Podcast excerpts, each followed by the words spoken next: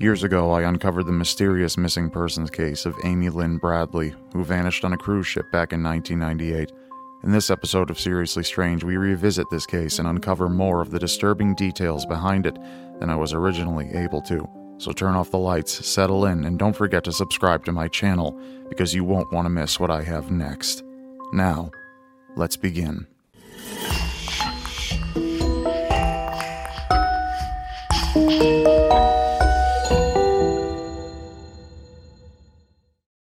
This is a case of an especially cautionary nature and is one that I covered briefly in one of my earliest episodes of Seriously Strange. It's been the better part of a decade since then, but unfortunately, Amy Lynn Bradley is still missing. It was late March of 1998. Amy Lynn Bradley and her family were enjoying a cruise ship vacation. It was a prize that Amy's father had won and was supposed to be a fun, carefree time, but it turned into the whole Bradley family's worst nightmare and into a mystery that has lingered and haunted America ever since. The Bradley family boarded the Rhapsody of the Seas, a cruise ship operated by Royal Caribbean. The ship itself had only taken its maiden voyage less than a year before Amy and her family took their trip. With the capacity to carry over 3,000 people, a cruise ship of its size is like a floating city on the ocean.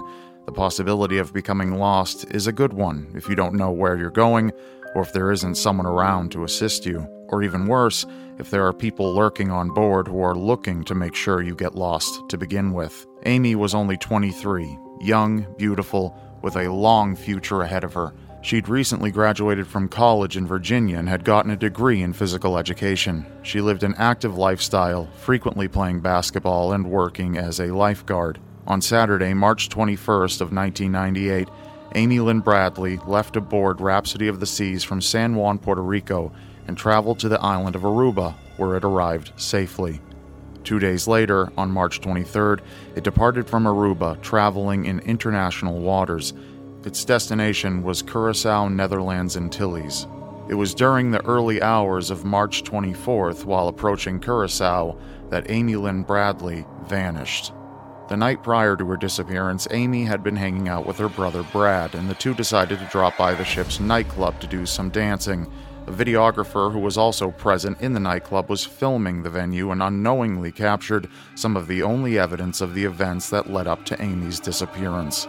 Watching the footage, you can see Amy dancing and enjoying herself. She had been drinking for quite some time by this point and was very likely more than a little intoxicated. During some of the footage, Amy can be seen dancing with the bass player of Blue Orchid, the ship's band, a man by the name of Alistair Douglas, who went by the nickname Yellow. This can be seen in footage as well.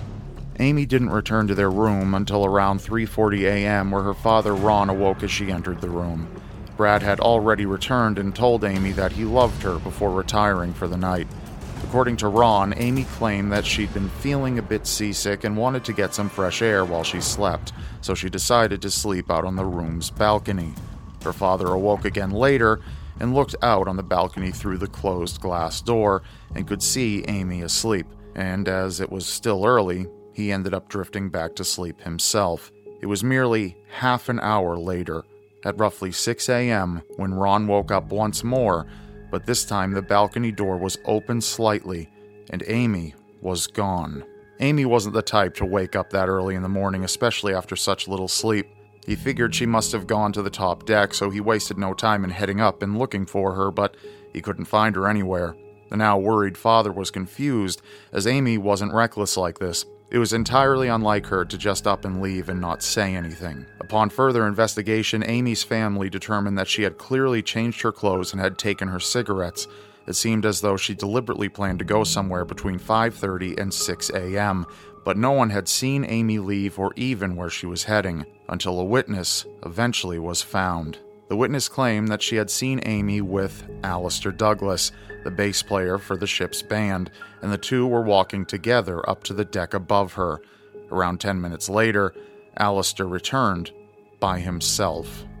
Amy's brother Brad mentioned that shortly after Amy's disappearance, Alistair said that he, quote, felt bad about what happened to her this was obviously more than a little odd for someone to say so early on when authorities hadn't even been alerted yet towards Amy's disappearance and a thorough search hadn't been conducted.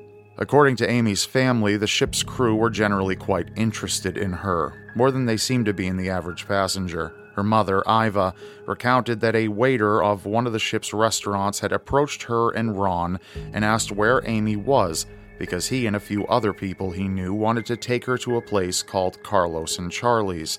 Despite feeling uncomfortable with the waiter's forwardness, once Amy returned to her parents, they relayed the message to their daughter. Amy immediately appeared unsettled and firmly stated that they were creepy and she wasn't going to go anywhere with them. Amy had also mentioned that Alistair Douglas had been hitting on her rather aggressively and that she thought he was a jerk and had told him to back off. This makes the fact that she was seen with him at all, never mind the fact that he was the last person seen with her, even more bizarre and suspicious. But there was something even stranger that occurred involving the band. According to Amy's brother Brad, he went to look for her after Ron awoke their mother at about 7 a.m. to tell her that he couldn't find Amy anywhere. Brad was soon approached by members of the band who said they were, quote, sorry to hear about his sister. But this was before anyone had been alerted that Amy was missing to begin with. Despite the consequent investigation, no one within the band has been deemed a suspect by authorities in Amy's disappearance. Her family pleaded with the crew of the ship to put out a message on the loudspeaker, but they refused to due to how early it was, and the ship was beginning to dock as it arrived in Curacao. The family begged for the crew not to drop the gangplank, not to let anyone off the ship, but the crew was surprisingly resistant towards helping. They only made an announcement once most people had already disembarked for the day. Around lunchtime, the captain allowed the ship to be searched, yet nothing turned up. He told the family that he had searched every area of the ship and hadn't found Amy, so she must not have been on the ship anymore. When the family requested that he put out a photo of Amy, the captain refused, saying it would disturb the other guests. The captain went on to say that Amy had likely gone overboard, but that was highly unlikely for a couple of reasons. The first reason was that Amy was a very strong swimmer, but also, despite her love for the water, Amy was not fond of the open ocean and found it frightening to a degree that she wouldn't even step up to the railing on the side of the ship and had to be convinced to by her family when they assured her that they would hold on to her. Despite a four day search by the Dutch Caribbean Coast Guard, who utilized three helicopters and a radar plane, there was no trace of Amy found anywhere. Amy's family believes that she was kidnapped and sold into sex slavery operating on the islands, and that she was still alive, and unfortunately, there's some evidence to support this theory, and an important piece of it came in the form of a lead from a man named David Carmichael, who had been visiting Curacao in August of 1998, about five months after Amy disappeared. David was at the beach when he spotted three people walking close by a young woman and two men who walked at her sides as though they may have been escorting her somewhere. The woman had two visible tattoos a Chinese symbol and a Tasmanian devil spinning a basketball. Amy had four tattoos in total a sun on her lower back, a gecko around her navel, and a Chinese symbol on her ankle. And on her shoulder, was a baby Tasmanian devil spinning a basketball. There's no doubt this woman would have been Amy.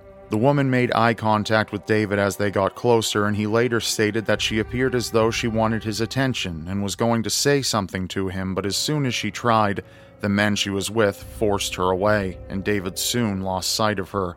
It wouldn't be until nine months later, when David saw a segment on TV discussing Amy's disappearance, that he realized the woman he saw on the beach that day was definitely Amy Lynn Bradley. But this was far from the only lead. Another came from a U.S. Navy officer in 1999. He was visiting a brothel when he was approached by a young woman who begged him for help. She said her name was Amy Bradley but the officer had never heard of her. He told her that there was a naval ship very close by, just down the road, but she insisted that he didn't understand. She couldn't just leave on her own. But as the officer had no idea who she was, and no clue she was missing at all, and because he would have faced consequences if his superiors found out that he was in a brothel to begin with, he left. He later saw Amy on the cover of People magazine, much to his shock. The Bradley family was contacted in 1999 by a retired Navy SEAL named Frank Jones, who claimed to have a number of capable professionals working beneath him who would be able to track down Amy's location and bring her home. The Bradley family put their faith and their money into Frank, who happily took the latter and blew it all on drinks and gambling instead of finding Amy. Eventually, he claimed to have found Amy and assured the Bradley family that he was preparing a rescue operation, but that it required additional funds. All in all, the Bradleys, with financial assistance, paid Frank over $200,000, for which he never delivered on a single promise. Thankfully, he was later charged, convicted, and ordered to pay back the money, as well as sentenced to five years in prison. But the family's time after Amy's disappearance was wasted. One lead in particular came years later and remains to this day as one of the most shocking of them all. The Bradley family received an email from a sender who wished to remain anonymous seven years after Amy vanished. In the email, there were two photos that appeared to show Amy with long hair, wearing revealing clothing, and in suggestive poses. The photos came from a website for sexual escorts and were found among many other photos of different women with their names, or perhaps more accurately, pseudonyms, beneath each set of photos. One in particular stood out to the sender a woman labeled Jas and the Bradley family believes that these photos are likely of Amy herself, and they're far from alone. Many forensic specialists have also examined the photos and images of Amy and have concluded that when measuring certain features of the face that don't change over time, it's a solid match. It's impossible to confirm if the woman named Jas and Amy are truly one and the same, and it's unlikely it will ever be found out either. Also in 2005, seven years after Amy's disappearance, a woman named Judy Maurer was in a department store restroom in Barbados. Three men entered the restroom escorting a woman who they began to threaten once inside, telling her that they'd kill her if she didn't follow through on a deal. Once the men had stepped out of the restroom, Judy approached the woman, who was clearly distraught, to make sure she was okay.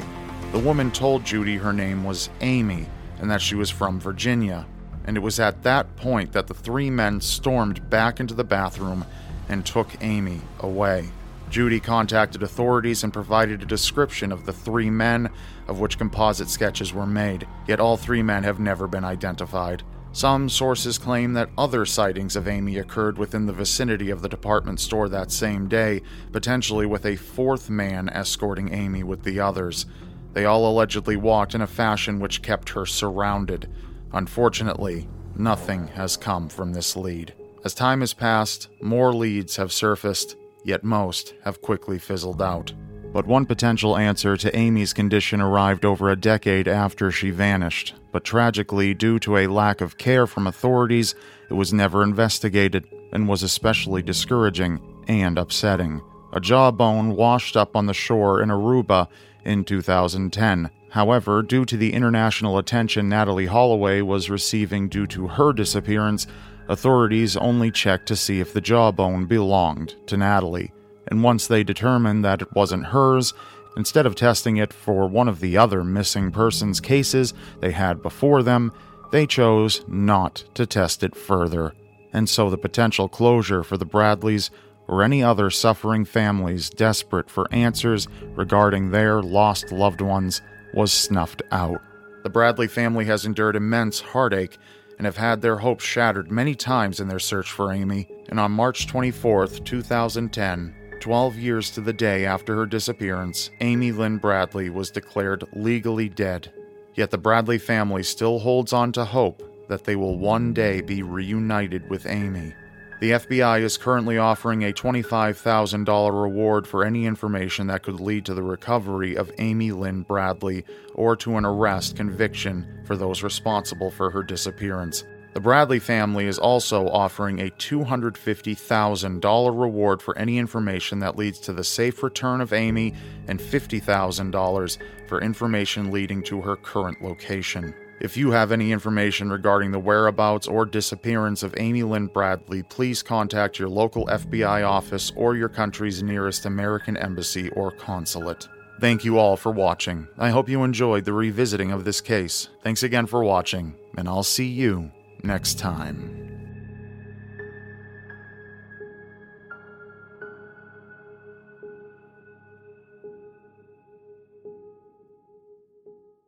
Thanks to all of you for your support. The Seriously Strange podcast is made possible due in part to contributions made by our listeners like you. So if you would like to keep the Seriously Strange podcast online and accessible, please consider pressing the link that says support the show in the description of any podcast episode. You can then choose your preferred way to donate and send a contribution our way because we can't do this without our listeners' support. If you decide to contribute, it's tremendously appreciated and we thank you so much. We read every single message included with each contribution, so feel free to include your comments or even make a request for a future topic. Thanks for listening. We've got a lot more in store for you. Take care and enjoy your next episode.